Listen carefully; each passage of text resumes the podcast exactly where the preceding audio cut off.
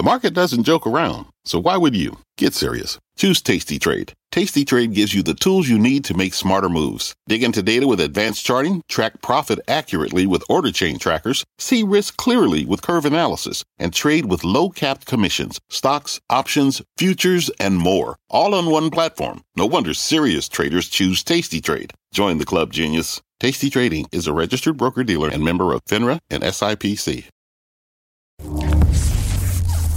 Early Prime data looking positive for Amazon. Consumers spending $6.4 billion on the first day. That's up almost 6% from last year. And driving the single biggest e commerce day so far in 2023. All of that according to Adobe. Joining us now for a read on Prime Day and the consumer more broadly, Jerry Storch, former Target vice chair. What does Prime Day, Jerry, say about broader consumer? You think you, you read into these numbers? Well, I think Prime Day is going to be good. I think it's going to going to be up, hopefully, you know, good double digits. And uh, Amazon has put a lot into it. They've advertised it very heavily. They want to show they can show a gain, and all the other retailers have piled on. The question is, it where their Prime Day is going to be good? It's going to be good. It'll be, you know, 13 billion dollars, 14 billion dollars worth of sales. And if you think about that, that's almost as much as a retailer like Nordstrom's or Gap or Kohl's does in the entire year. So that'll just be Prime Days. But having said that, how much of that is pulling sales forward from later in the year. That's what we really want to know. And some of it, no doubt, was also deferring sales because they've been advertising for some time. So, so the event will be successful. What does it say about the rest of the holiday shopping season? We don't know yet. That's what I'm wondering. And what does it say about the state of the consumer, which you've been kind of bearish on, right, Jerry, and saying that the consumer is more strained than everybody thinks? The, the conventional wisdom well, the cons- is the consumer has been very resilient. Well, I hear that a lot. The consumer is strong. And but when you look at uh, at uh, what they're spending, though, is inflation. You know, inflation inflated dollars, if you will. So when you look at uh, purchases of things, you know, retail sales of goods, they're actually down when you inflation adjust, adjust them, and they have been for something like 10 or 11 straight months. We'll see what the numbers that come out from on retail sales uh, from the Census Bureau uh, next week. But they've been down for a long time. Then they say, oh, they've been shifting to services. We all hear that. And there is no doubt that there's an increase in airlines and hospitality. But then you're starting to see some chinks in that armor. It's, you know, stories about occupancy rates being a little down in Florida or rates for rooms coming down. So I don't know.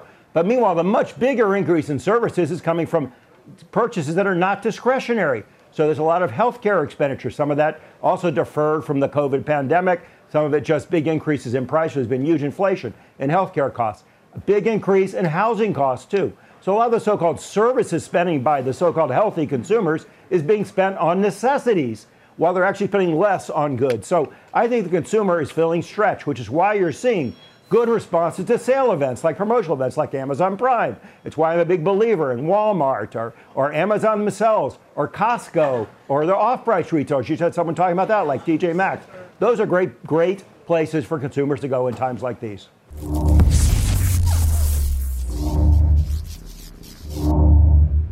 Welcome back, everybody. Shares of NVIDIA up 3% today. There's a report that it's in talks to anchor the IPO of chip designer ARM, a long awaited public listing that would be this year's biggest. Christina Parts Partsinevelos has more in today's Tech Check. Christina? Well, less than two years ago, NVIDIA tried to buy British chip designer ARM for, what, $40 billion, but failed to do so due to antitrust issues. Flash forward to today, and NVIDIA could play a major role in ARM's IPO.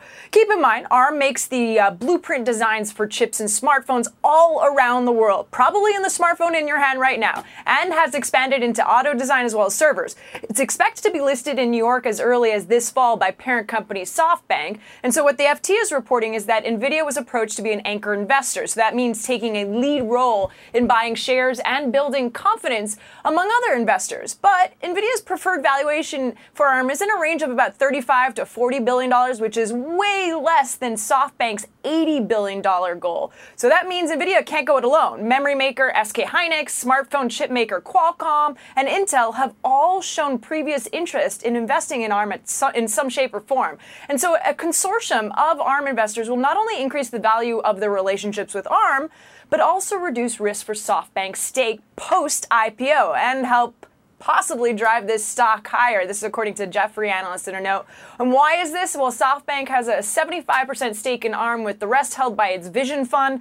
A lot is on this IPO given SoftBank's uh, previous, let's say, investment missteps be nice. But in SoftBank's public listing of ARM last May, it said ARM would continue to be a subsidiary post IPO. Likely, that means keeping control over ARM, even with these big anchor investors. So, Kelly, there's a reason to secure NVIDIA. You guessed it, AI. NVIDIA not only drums up confidence in a tough IPO market, but makes it clear that AI is how ARM may plan to seek out growth. A little trickier for me to figure out is why NVIDIA is partnering or investing in this. Is it a biotech company today?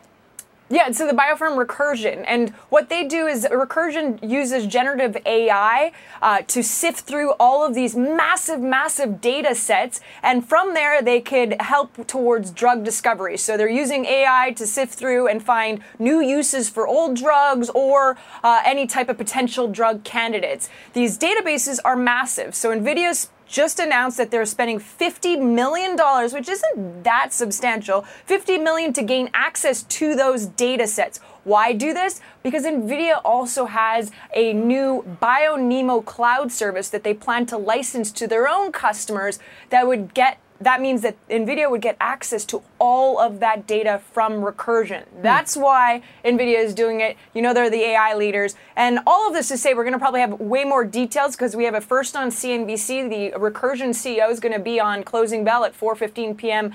Uh, to discuss all of this. So I'm sure we'll get some more details. But it's interesting, uh, uh, I guess, push forward for NVIDIA into the biotech world. Yeah. And obviously beneficial for Recursion because the stock is up, what, 77%? Wow.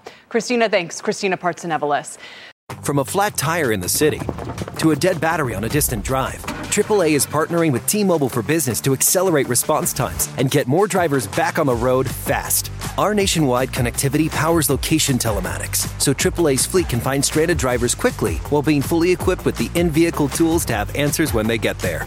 This is elevating the member experience. This is AAA with T-Mobile for Business. Take your business further at T-Mobile.com/now.